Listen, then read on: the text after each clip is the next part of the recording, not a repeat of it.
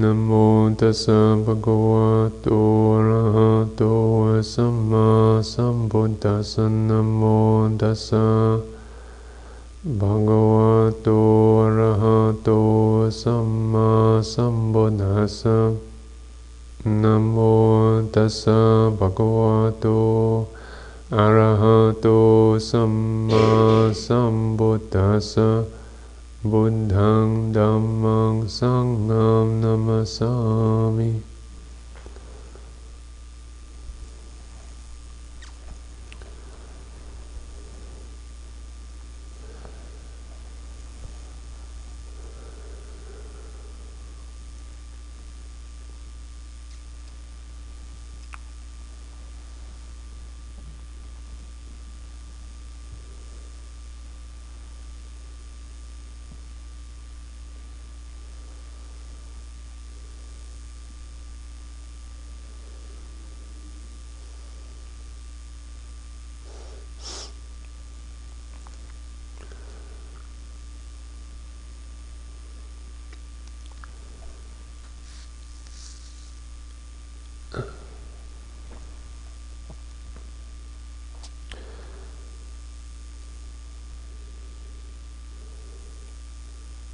As um, many of you seem to appreciate, yeah, this is quite this practice is quite surprising.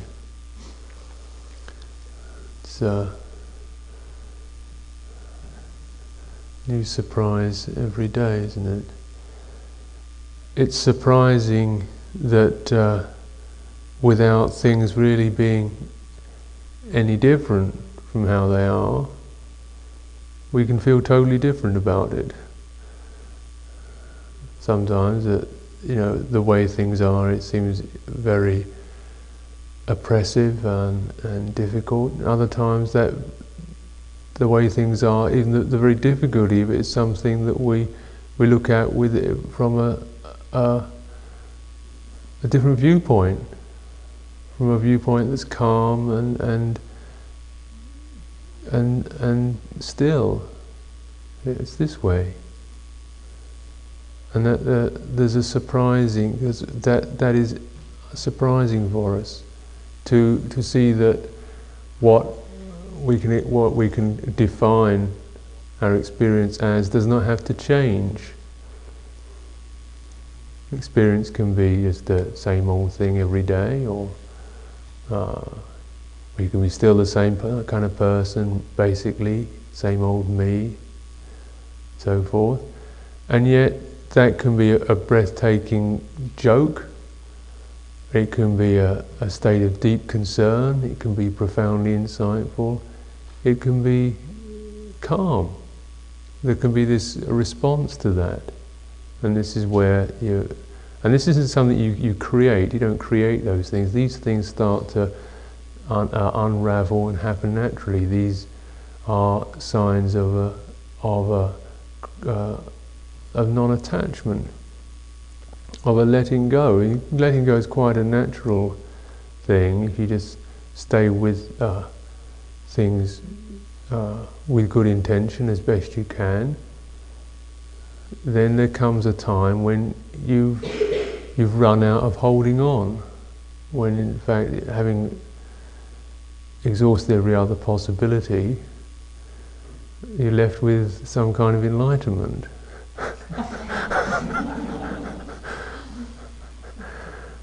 Except that, that we don't often know it as that, we, because we, we think that enlightenment was something one kind of had or, or got to, or somehow it created it, or you know, rather than it being uh, something that arose naturally, almost almost despite ourselves. You know and in a strange area that somehow the, the, our bodies are painful, you know, this way, that way, and so forth. Our minds are silly, twittering, or or intense, or you know, we can say the same nasty things about ourselves if we choose to, but we don't. There's this, strangely enough, that that still remains completely possible But what becomes less possible is to actually believe in it or to take it seriously. There's this growth in, in an area that we didn't even realize there was an area to grow into reflection, which to, to many people is, is reflection. Is what, what is that? Something you see in a mirror or you know, fit it on a car or what? The, the, the growth or where, where our values, our practice adds up is in, is in this area, in the area of, of reflection, of non-attachment, of being able to view or see the whole process from an enlightened perspective, from a, a dispassionate, or at least increasingly objective or dispassionate, uh, uninvolved, unbiased uh, perspective. In another term, we can say it's the, the waning or the fading out of, of self view, this habit of, of, always identifying with things, with our experiences, with the experiences that happen through this body and mind. Now, when I say that, even that's somewhat uh, uh, difficult to get a feeling for identifying. It's not as if we're always going around saying me, me, me, me, me this is mine, this is me, I'm this, I'm that, I'm the other. But the, if we want to know what identifying is as an experience, then um, look at something or, or experience how you feel about something that you, you very definitely feel you have or own. What that, how that, how you experience that. So your car, you know, you, I bought this car, it cost me so many thousand dollars, it's mine. You know, I don't, it's not anybody else's, it's mine that, that feeling, right?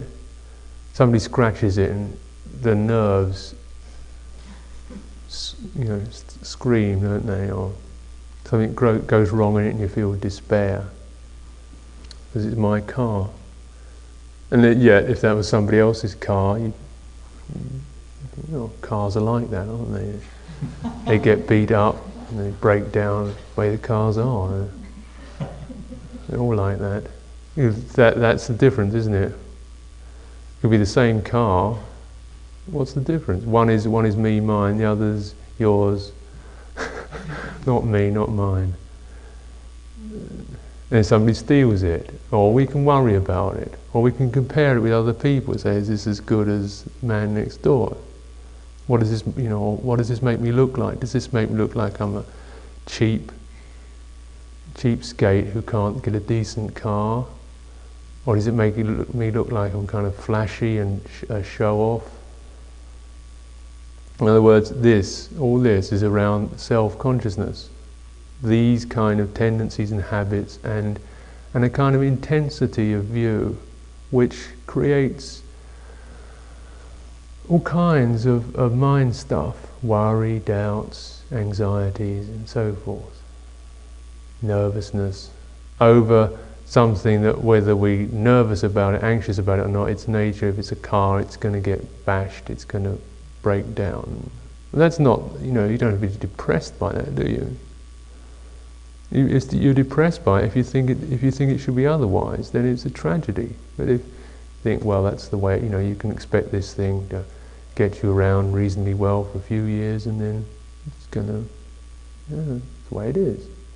Then one does, doesn't feel this is a morbid, sick kind of statement to make, or a, a manic depressive statement, or that you, you've just got to go around deliberately bashing it and saying, well, that's the way cars are, you know, put a few scratches on it to make it more, more real. So the, these are, you apply this to what I'm trying to explain the Buddha teaching, a non-self or a self and suffering and so forth. We're not making these into, these are, are things to contemplate. Like what does self feel, identification feel like? And then how, how real is that? Is this a, a realistic, it may be something that, that happens a lot, but is, it any, is there any kind of reality to that? And we see that it's a habit that gets born, that gets imposed upon some things and not upon other things. And, and that, that it's not, there's no real selfhood in those terms, but that habit can find different things to latch onto, to project onto. And once we know that, then the, you have to bear in mind that there, at least there is the possibility of, uh, of not doing that, and in fact being able to unravel that habit, to, to not need to do that. See, why, why, is it, why is that the case? Mm. Why is that the habit to identify with things? To hold? And it's because of uh, need to protect, defend, and so forth. Now, um, certainly these, but if we are, we can we can care for things and and look after things and protect things and help things without them having to be me and mine. If we if we are, we don't need that habit for that, really, do we? If we develop more more in terms of love and selflessness, then actually the usefulness of the of the self instinct is is nullified and the, the, the limitations of it, that it tends to create fear and jealousy and, and stress, become apparent and not worth bothering with. Then these things are, are seen through, put aside.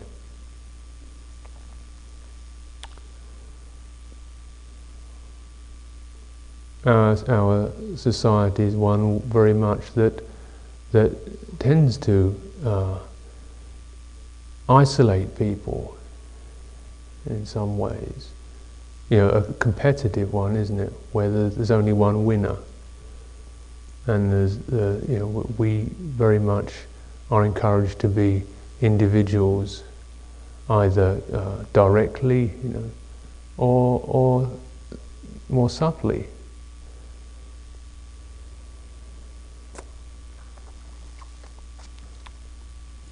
To be highly self conscious. To, make sure nobody puts one over on me or uh, I get my rights and, and, and, you know I get my share and so forth. I can say what I want to say and do what I want to do. And these are, um, when you look at them in some ways, these are quite, these sound like good ideas, and there's certainly uh, it's not that you want to stop people doing that, but that we need to also grow beyond that.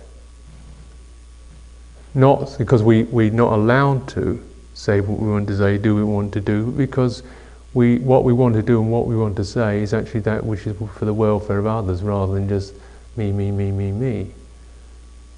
And our concern becomes not purely what I've got to what I'm going to get out of life or the way life's going to be for me, but perhaps more universal. What is the right thing to do? What is for the welfare? So, in, in transcending selfhood, we're not de- denying the rights of the individual or the validity of personal viewpoints or the, the, the uh, values of, of, a high, of, a, of independence, but seeing that if these don't have a higher aspiration, they can lead us to just being cantankerous, pig-headed, uh, or or trapped into our and isolated and competitive and, and rather self-conscious and nervous about how we are and can we trust somebody else and and uh, are we right? Do we have the right view, the right thought? Who's got the best religion and so forth? So this kind of this heightened self-consciousness tends to spawn a great number of different ideologies and views, doesn't it? We all feel we, it's our right to have our own.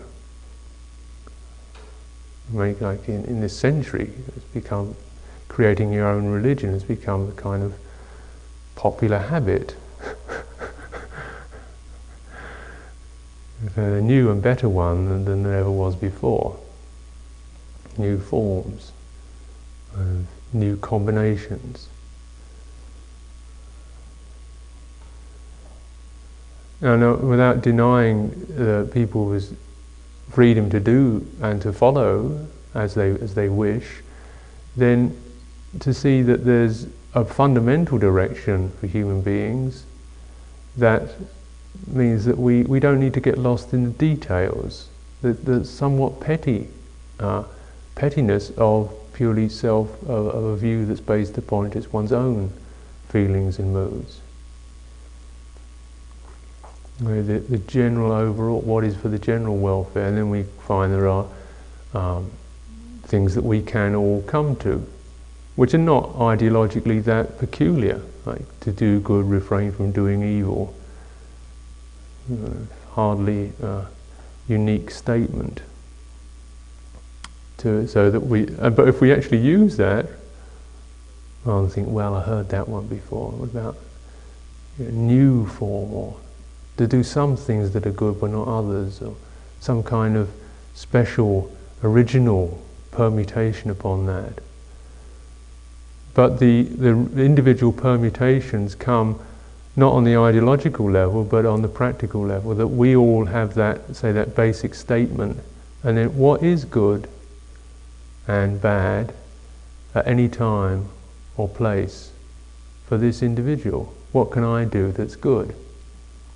Now, do I think I should, say, help the lepers or dig latrines in the third world? Or, or smash up nuclear bombs or build nuclear bombs, I'm sure. You know, they all say it's for the good, isn't it? So we have to know for ourselves by beginning to look into our own mind at what, what does good mean as, as, a, as an actual feeling. So it all comes down to basing it upon direct experience. What does holding on feel like? What does the self-consciousness feel like? What, where is there stress and suffering? Where is that which feels right, which feels good, which feels benevolent? And then these, these simple statements and standards get translated into a very clearly tailored, uh, moment by moment practice for all of us to be mindful, say. What does that mean? Mindfulness of the breath, the body, the mind. Satipatthana, Vipassana, Samatha, Vipassana.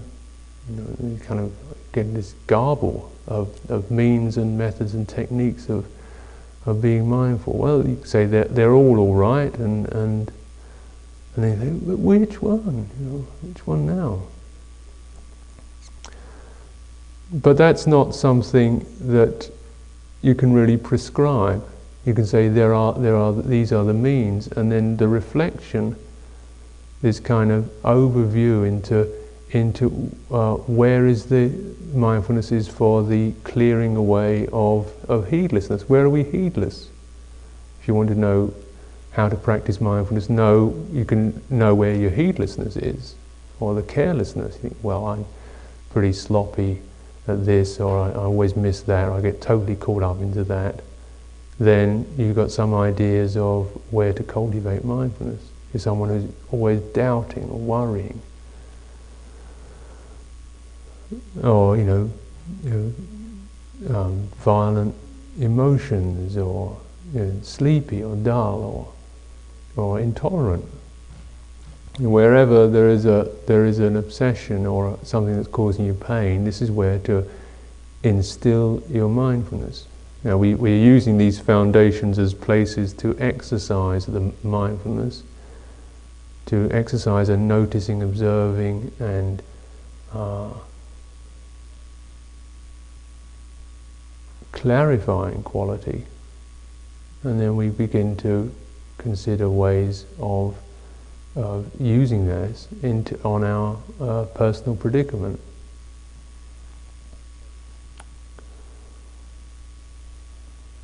Mindfulness of the mind, mindfulness of, of what's happening to us.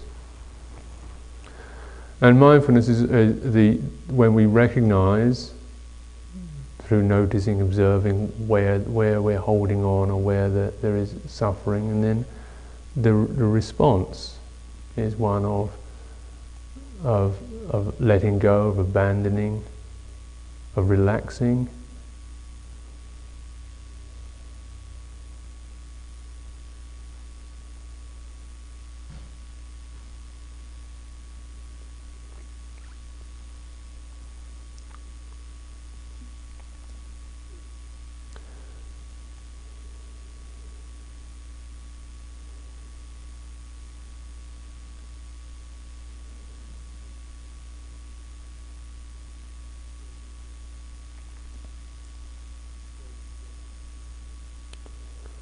So you get,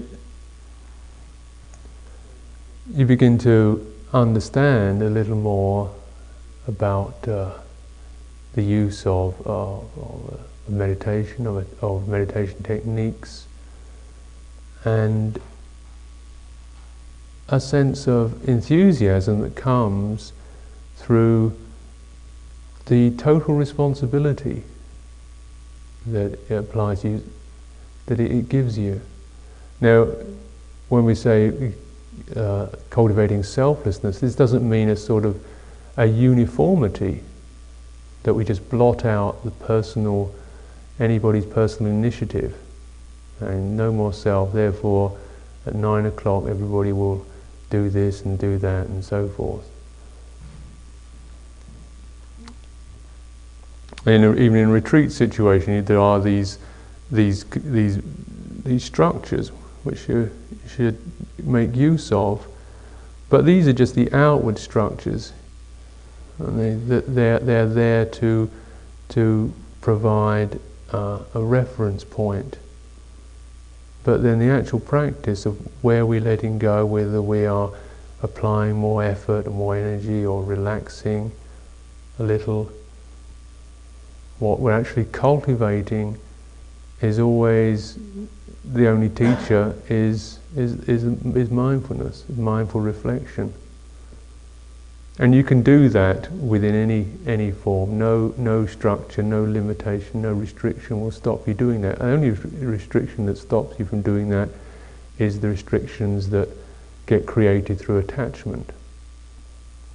And we can get, uh, we can find uh, uh, that habit of attachment occurring whether we're in a structured situation or not in a structured situation. We, we carry that around and get attached to structurelessness.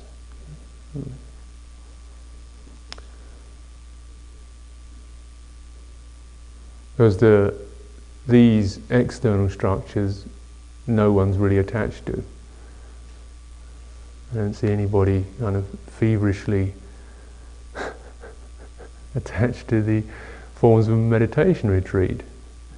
But we do get feverishly attached to our, our, uh, our um, personality habits.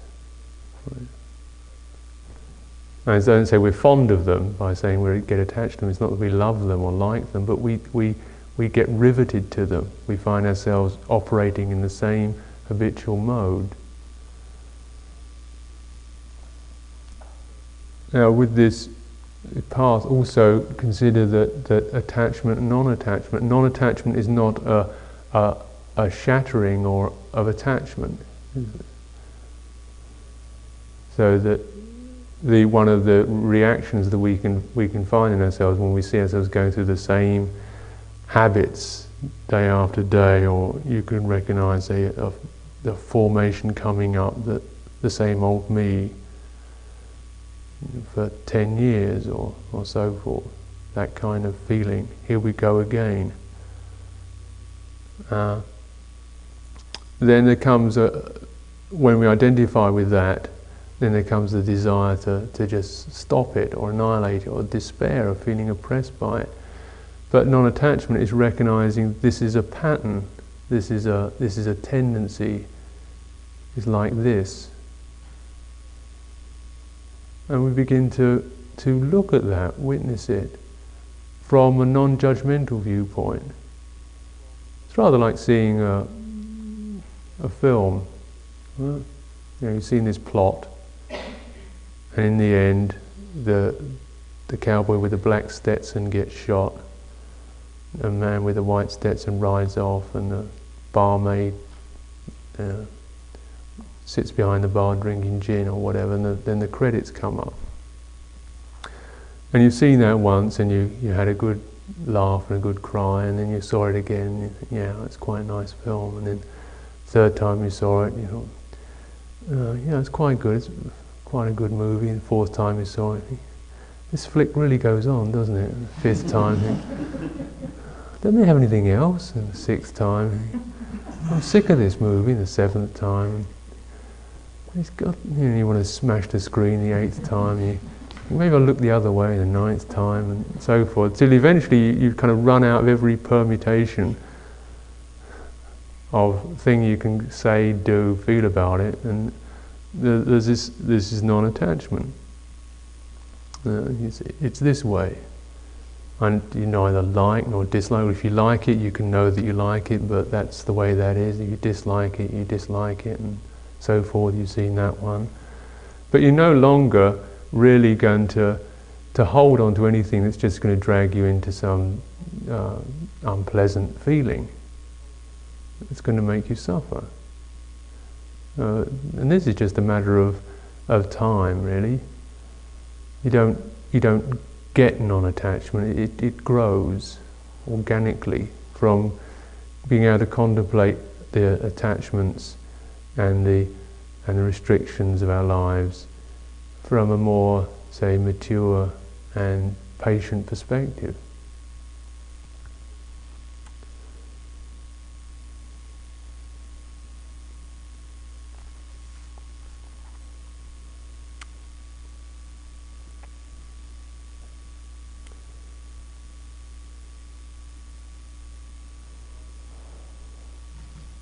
and rather than any particular thing, we may be think we may be attached to food or sleep or dancing or meditating or comfort or people or whatever. This is this is again a bit of a sidetrack if we start to to declare war on the objects of our attachment. I'm so attached to this, therefore I'll give it up, stop it. Uh, you know, I really like this man, so I better shoot him or, or run away, get rid of my attachments. Because attachments are nasty and ugly and there.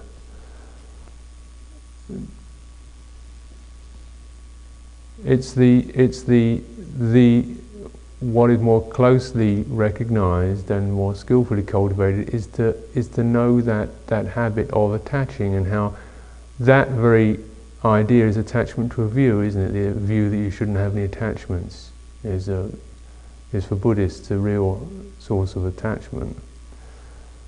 You really get stuck onto that one.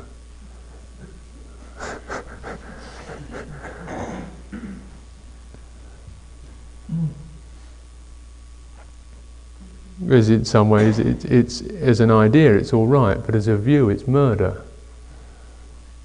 That's what it sometimes seems like, taking a, a cleaver to your attachments.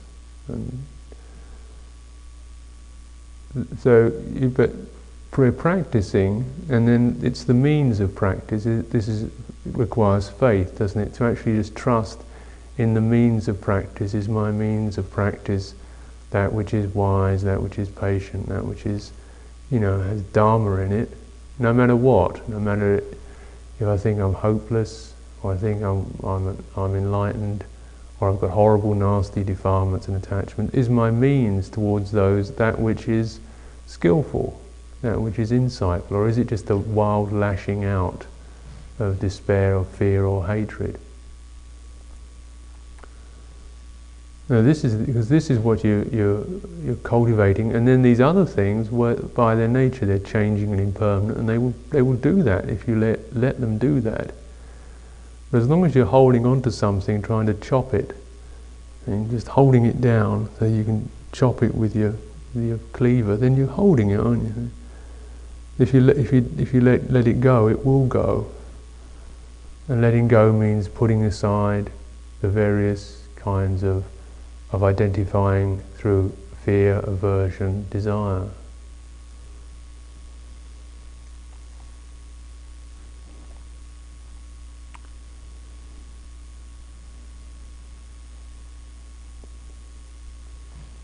In this retreat situation, it, the opportunities will, will change. we, we have to establish uh, a meditation theme and a, and a, and a form and, um, and stay with it in order to provide the place. If you want to reflect on something, you have to hold the mirror steady, don't you? No point just waving around all over the place to get a clear picture. But don't expect the, the picture to be a constant, uh, one particular image. The picture will change. What's in there will change. No matter how, hold, how still you hold the mirror, because you're reflecting upon life, the way you are, the results of having been born, of being a living human being, not some abstract, defined notion, which we, we normally carry around. I am, an, I am this.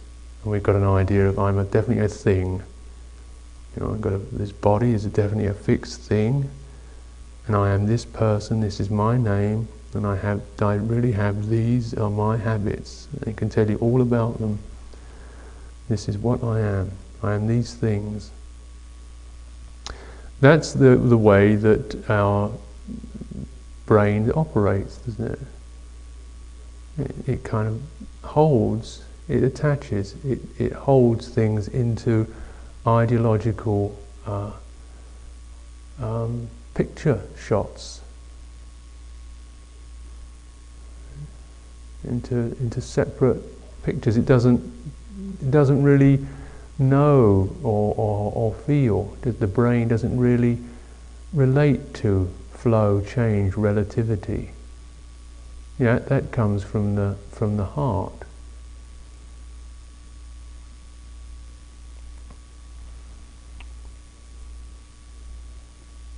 But then when you when you looked, you consider, what are you? And then uh, it's a, the mind sort of reels, doesn't it? And if we've been meditating with a, uh, or just being attentive for a little while, then those statements have to be so qualified because we've seen so much of what we are. We've seen our, our rage, our confusion, our joy, our hope, our aspiration, our determining, our trying again, uh, failing, uh, whatever. We've seen so much that you can't make any final statement about what you are. You can't say I'm this or that or I am, you know, a child of God or any of these things. You really are are finally not enough.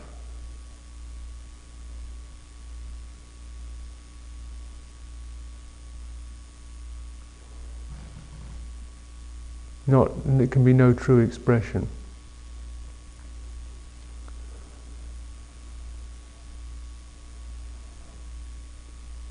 And, and the, as one, so the, the mind that's seeing past this identifying process begins to be silent, knowing that there's nothing that can be said, finally. And in that we, we can't complain about ourselves really. You can't really say that you're all rotten and washed up. Because that's not true. You can't say that you, you know, you're an enlightened being and so forth. That doesn't sound right either.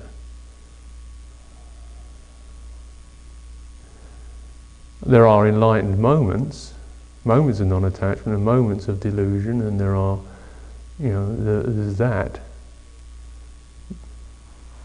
So it's not that we don't have these qualities or we're denying them or saying that they're, they're of no use, but to, that we are actually honoring and respecting and giving space to even the irritation or the anger and frustration in our lives, as well as the happiness and the peacefulness and the love and the joy. We actually have to allow it all to be there one moment at a time as part of the flow, as our darkness and our light. Now, if you just think you're all uh, dark and and and uh, you need to to think again. I don't see anybody coming to a meditation retreat, living under restrictions, limitations, and making an effort to to uh, contemplate because they're all dark. Nobody does that. You don't have to do this. Now, if that's your impression, then you have to think again and see that there's a there's a there's an attachment there. There's a holding on. There's a there's a fixing to a particular view, a negative view yourself. You should be a little more learn to to uh, express some kindness to yourself, at least some respect or tolerance. because it's the the other is just not true. There is certainly a, a habit that we we've grown into to this habit of permanence, of fixity. There's a kind of, there's a kind of inertia, a tendency to, to look for fixity.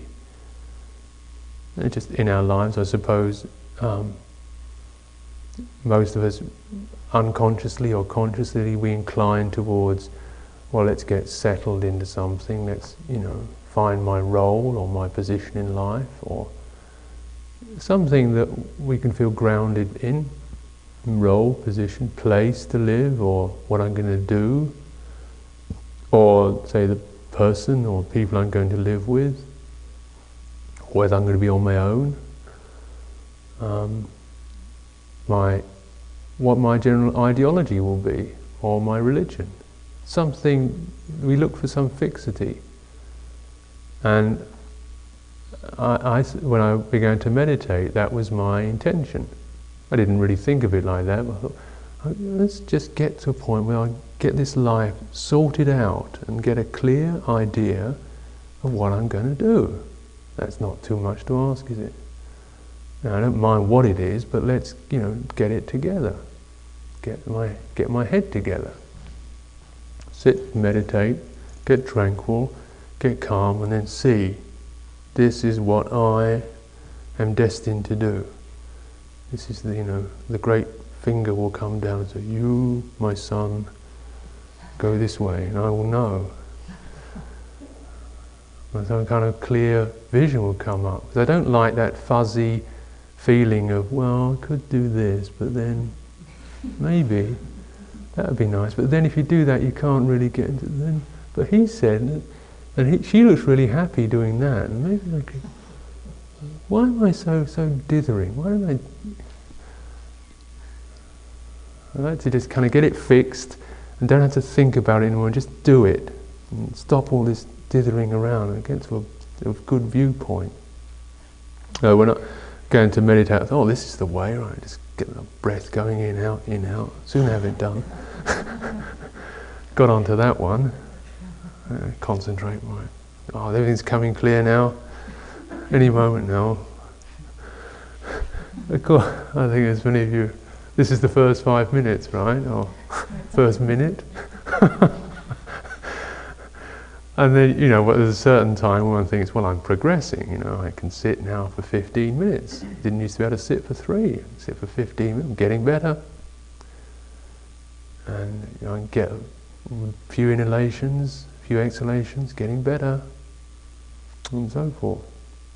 Sooner or later, I'll have it totally unified, everything fixed. There'll be no more worry, no more doubt, no hesitations, none of those defilements, none of that kind of greed or fears coming up. Get all that ironed out, get it together. No. And uh, of course, it doesn't happen that way. At least it didn't happen for me. way. There's a, no matter how hard one tries, always some knittering little, I wonder if, and is this really right? And how much longer do I have to do this for? Is this it? Is this as good as it gets? Or then something kind of would happen, somebody knock on the door and you oh, you interrupted me, and your mind would go off. Or then you, all the worrying about, I wonder what, if there's going to be something nice to eat tomorrow, or yeah, simple, silly little things. You know, somebody you feel tired. There's always some little thing going wrong. You thought, well, I'll, I'll, you know, once that goes away, everything, you know, get rid of that, and then everything will be all right. I'll get it really right. But there was always something happening, something going off somewhere. And there was that notion of, of the totally unified idea, view, direction, purpose, role, position came rather misty. Because he still didn't have any way of really dealing with with thoughts, because all I wanted to do was just to make them all stop so that I could, you know, feel a sense of of of, of oneness. Without really having to share my space at all with thoughts, feelings, emotions, doubts, possibilities, worries, other people, mosquitoes, sounds. You know, I didn't want to share with any anything. I want to get this, my head together, just for me, on my own. And then, no, none of these external stuff. That's their problem.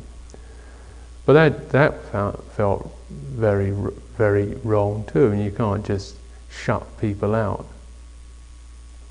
We have to live in a, in a, a world, don't we?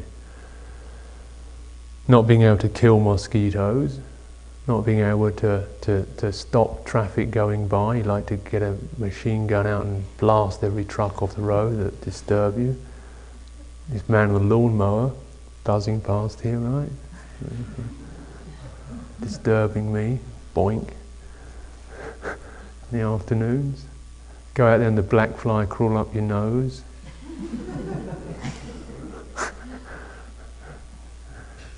things are always disturbing me. Not getting my trip together because of things disturbing me. But I found that, that even in the most kind of refined situations, then the disturbance became internal, doesn't it? The thought, the memory of some kind, or doubt, or, or even profound ripples of profound anguish, despair.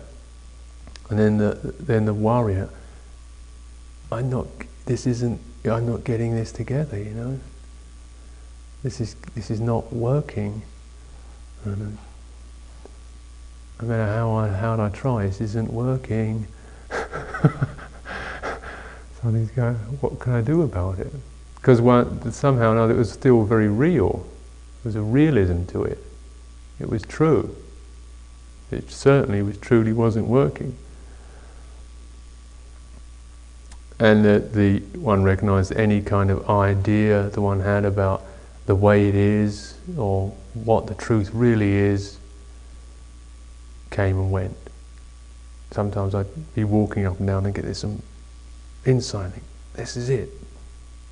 What the truth is, you know, I write it down. That's it. There it is. and the next day I look at it rubbish. You know. really, it's and then uh, kind of day day, I'd kind of write down a whole thing, you know, a whole list of these kind of blinding revelations, and pages going by. And then you find that just if, occupying oneself with that habit meant that you, your mind was always thinking. thinking so you'd start giving yourself Dhamma talks, walking up and down. Oh, be patient, mindful awareness, the totality of oneness, the universe, and, and ever loving peace. And so even even the right right view and right understanding gets to be a drag. if it's if it's uh, if it's if it's held as a as a as a viewpoint that you, you think, now once I've got it all kind of in there, get all this Buddhism, Dharma, meditation in there, hold it in there, right? Then I'll have it together. But even when it all got in there, it still wasn't together because there's something in you didn't, you know, felt so kind of agitated and, and, and confused by all these, these ideas and thoughts. And then every one of them just kind of melted like snowflakes. Anyway, the oneness, the oneness of the universe and the totality of it all. Bullshit.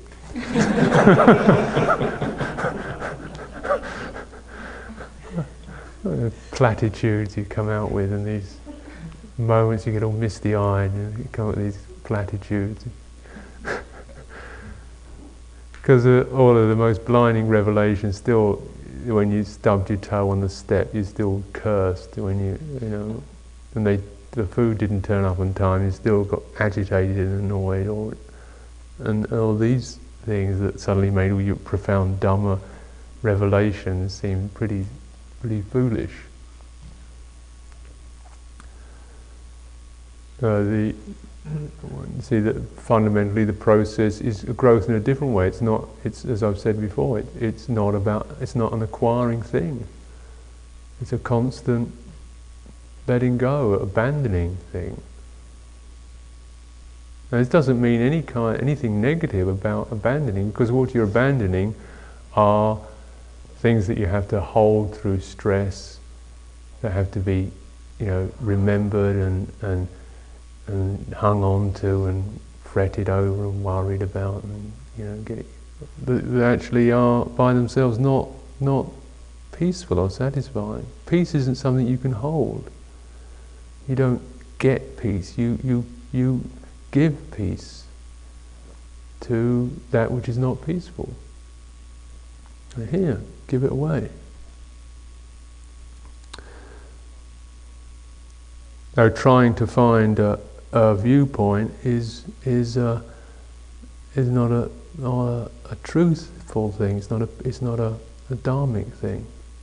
We find that that doesn't really bring us peace of mind because it's a held, isn't it? There's no no and the truth of of life really is that it's all an enormous gift. It's all it's all given. Things arise we don't create anything, things ar- arise. Uh, thoughts arise. Think, I had a great idea, means an idea came to me. You know, it arose, didn't it? This is what we know when we look at it directly. I got happiness, means the a happy feeling arose. I am depressed means a uh, depressed state arose. I have attachments means what? Means that there's a, a recognition of, of holding on. And that, to say I have attachments, means there's a possibility of, of understanding then, if we recognize there's something in me that knows this is an attachment. So this is good to know that. I mean, once there's a knowing of that, then that knowing start, okay, this is where you have to work. Rather than despair or, or, or make a person out of it. I'm an attached person, I'm just permanently attached, I can't shake it off at all. You can't from the person personality viewpoint. But from the um, viewpoint of Dhamma, there is an attachment. There is that which knows attachment. Okay, then this is a, a point for growth for us in this Dhamma, in this training. Let's look at this, let's go into this. It's how do we balance out? What we, why do we need to hold on? Is there fear, need? Can we compensate for that? Hmm? Defensiveness, are we frightened? Do we feel we have to become something and compete with others? Then all these things are, are the fundamentals of attachment, aren't they? So, uh, Dhamma is this incredible benevolence.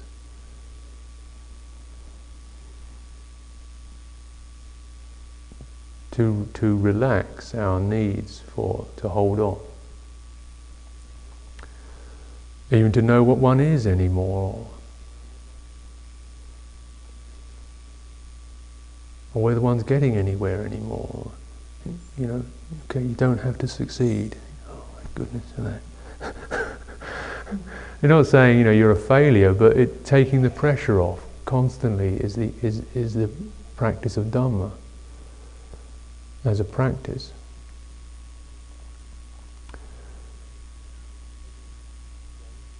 Oh, this quality of we we begin to uh, look at the not what we're attached to, but the very action, how it happens, what it is, why it is. The need to, to be, to become, to, to have, to hold, to name, to know, this, this dis-ease from a kind, a kind of lack of trust or not really having, uh, being, uh, feeling confident enough to let it all go.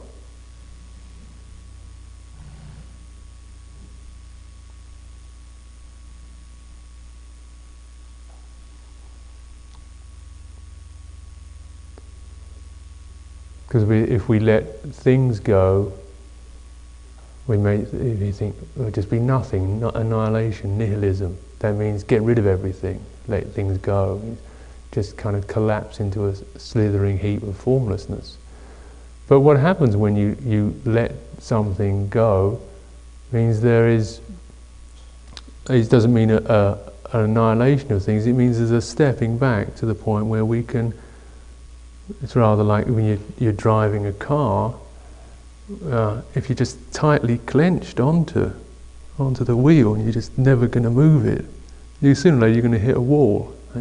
The right way is, is straight ahead, you know when I, when I went out of the drive, the right way is straight ahead. So let's say I'm going straight ahead forever. This is my view. Hold, hold, hold. I'm going to be very determined. No matter what the road does, I'm going to stay straight ahead. Diligent to the last and straight of a tree. Uh, but if there's not non-attachment, we, okay, it's this way, it's left, right, right, A bit quicker, quicker, okay, Slow down, right? Left, okay, now it's straight, now gently left. It's this, there's possibility there, isn't it? The potential. And it's better to do that than to say, in 50 yards turn left, and in 51 yards do a weave around a hedgehog that's coming, will be coming to the middle of the road then. And at, yard 73, you might need to slow down because an old lady generally makes her way across. If we say, just be mindful, and, and Actually, that's a far more accurate description than, than a whole pre planned ideology of what to do. Just get in the car, don't hold on too tight, keep your eyes open, be ready for anything. Okay? know that basically you don't want to knock anything down and you want to get to where you're going. And then these we see when we get this kind of larger idea or, or reflection, then, then certainly we can use techniques, methods, means, and so forth to, to achieve our goal. You can't do it without them. You need to be able to operate the, the system, the machine, but, but to, to operate it rather than, than just hold it.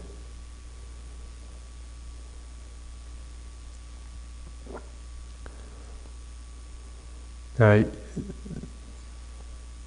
I found that um, like insecurity and instability, never quite knowing, was something that uh, was first of all seemed to be uh, a lack of clarity. But finally, I realized that, that I could see there was in me a lot of, of uh, aversion or intolerance of the of the of that of things not never being totally one thing or another of the of the mixed nature the mingled na- the mingled qualities of one's life. There was always something in me that wanted to just iron out all the the other bits and just have the the one thing that I liked the bright clear strong purposeful and so forth no, I, I found that, that finally I had to consciously accept the insecurity and begin to see it as my friend and teacher that helped to wean me from opinionatedness, from in- intolerance, and from a, from a judgmental attitude, was to become very insecure. Not frightened insecure, but insecure the way that a true tightrope walker is insecure. They have to just stay in that balance.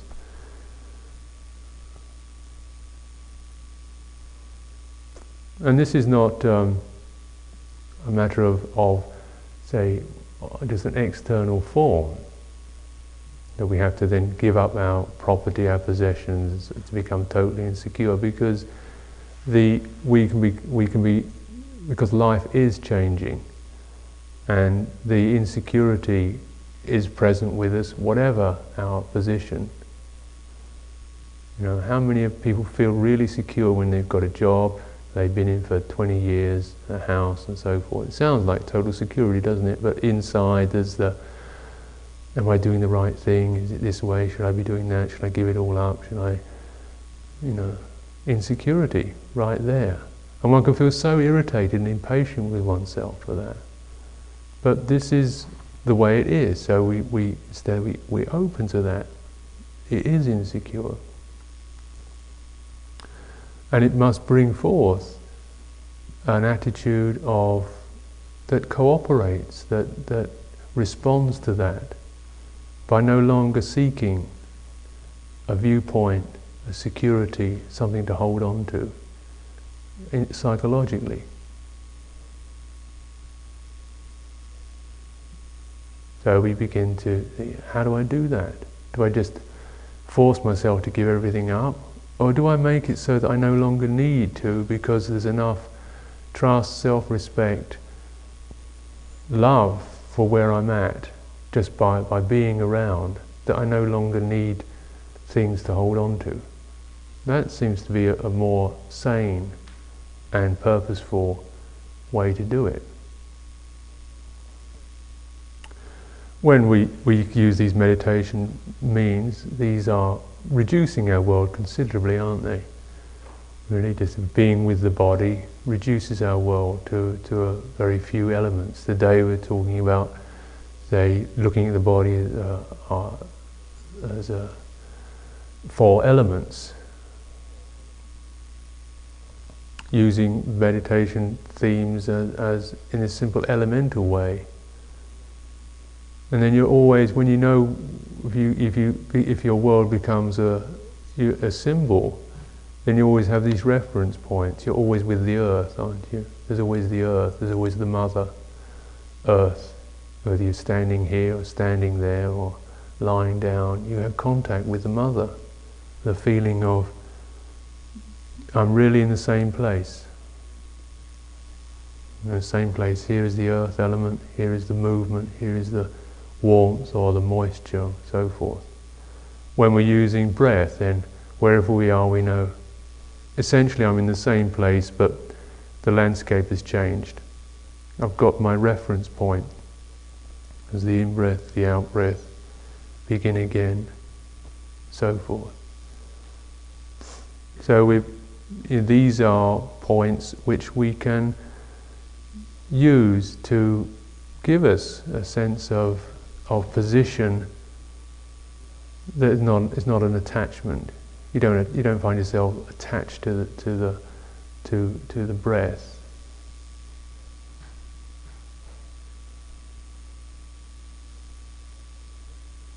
But as a reference point,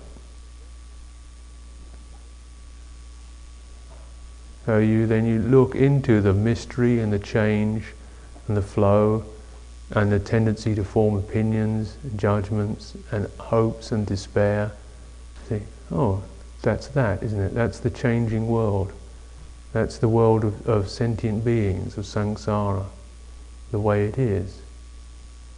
And there's a no need to make anything of that, or to to to to avoid it, but to, to see it that way. And that this is the view or the, the way of, of relating. That means that this no longer becomes a problem to us. There's always going to be the possibility of what might happen tomorrow, the potential for uh, love or hate. Right now, isn't there? But the possibilities are whatever your mind can create this time. That's the way it is.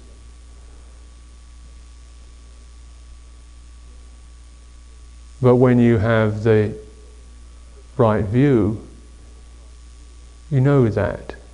And there can be a refraining or no longer the inclination to, out of fear or mistrust, to create these disturbing images of oneself, what one should and shouldn't be, and what will happen if, and one isn't getting anywhere, or whatever.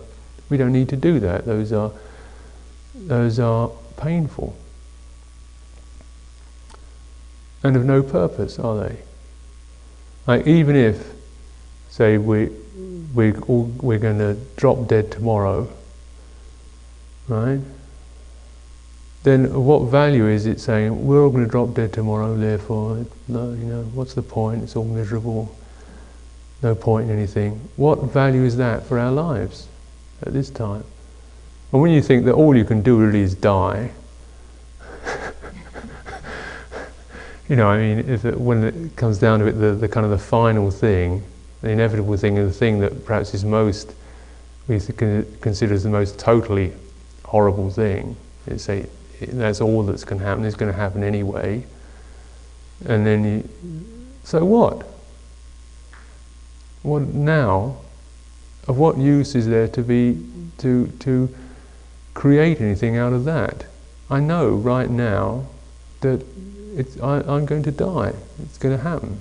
And, but there's, need be, there's no despair about that. This means, in fact, that my life at this moment is set free.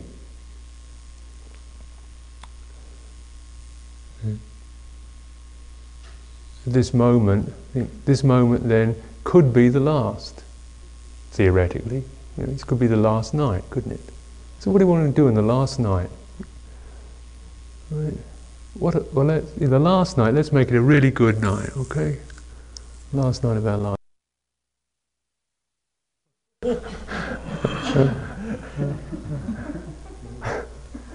Cut off in midstream.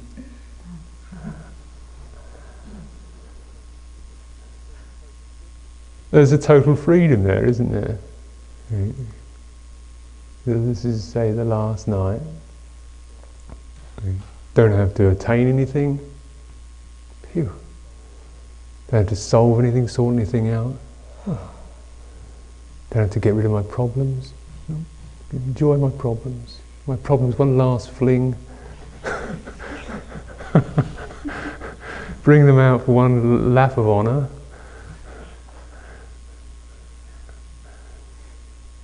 And then suddenly, it's still the same, isn't it?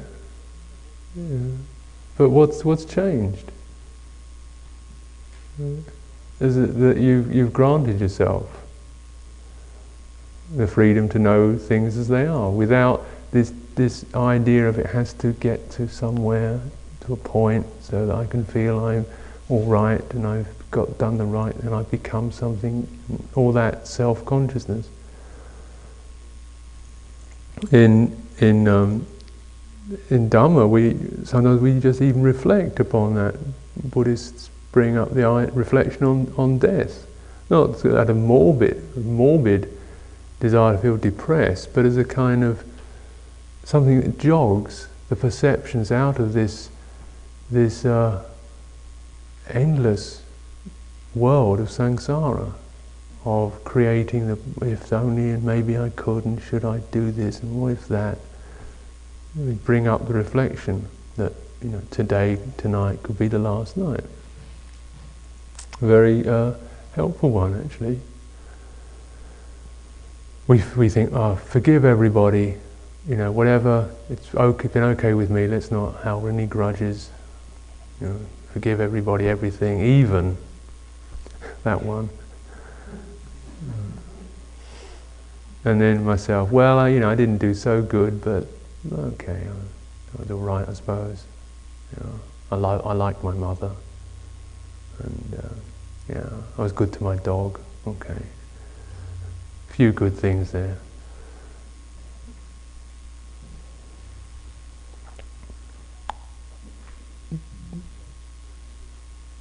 So the growth and change in, in strange ways, surprising ways, just by a, a shift of perception. There's no, we haven't really um, you know, done anything, solved anything, become anything, sorted anything out, accumulated anything. We've just actually shifted the way of, of perceiving with this, um, and then we recognize, well, you know, life is a bit rough for all of us actually, and okay, get it in balance. The Dhamma, this is called right, right view, the, the or wisdom. And we, in the Eightfold Path, right view gives us right intention. Well, what is possible? Then at least I will from this moment, I will try to sustain what is good in myself a little bit more, begin again, so forth. Right intention. And however we do that through body, speech, mind, and whether working, meditating, eating, relaxing, or whatever, we think that's my intention. Right speech, and say things that try and train oneself to say things that are are say more pleasing, more helpful. Just doing that much. And do that. Or right action. Refraining from things that harm or hurt others. And livelihood and, and the meditation, concentration, and mindfulness uh, brings us back to, to seeing more clearly right view again. So the whole thing just goes round and round. The Dhamma wheel turns. And this is uh, the, the growth. We're not looking for, it's not like a ladder that you start off at the bottom. You know, okay, do the boring stuff, you know, be good, okay, you've done that. Right speech, yeah, all right. And get to the really interesting, you know, samadhi, top of the rung. That's it, you know, get the, the spacey stuff where everything stops and you get the void and all the answers and the problems pass away and just crystal clear. That's where I want to be, the top. When, and, but actually the path, when you get to the top, then you, you just go round and you know, right view means be more patient, recognize life is unsatisfactory. and yet there's a, there's a great us through Dhamma through travelling this wheel of Dhamma. There's a great change in us that we wouldn't have expected because we think in linear terms and in terms of fixity, in terms of permanence, and in terms of, of going from this point to that point, rather than being at this point now, letting things change, cultivating that which is allows things to change, bringing peace into the world.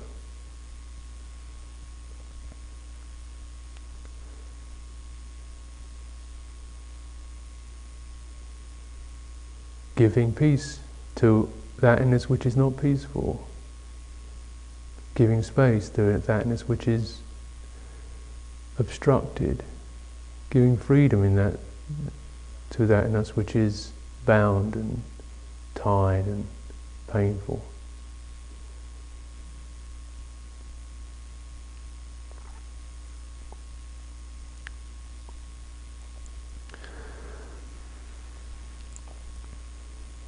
So I'll, I'll end this evening's talk at this point. Um,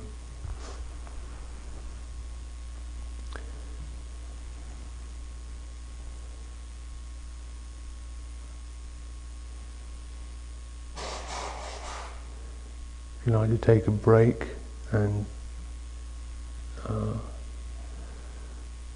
we can have another sitting.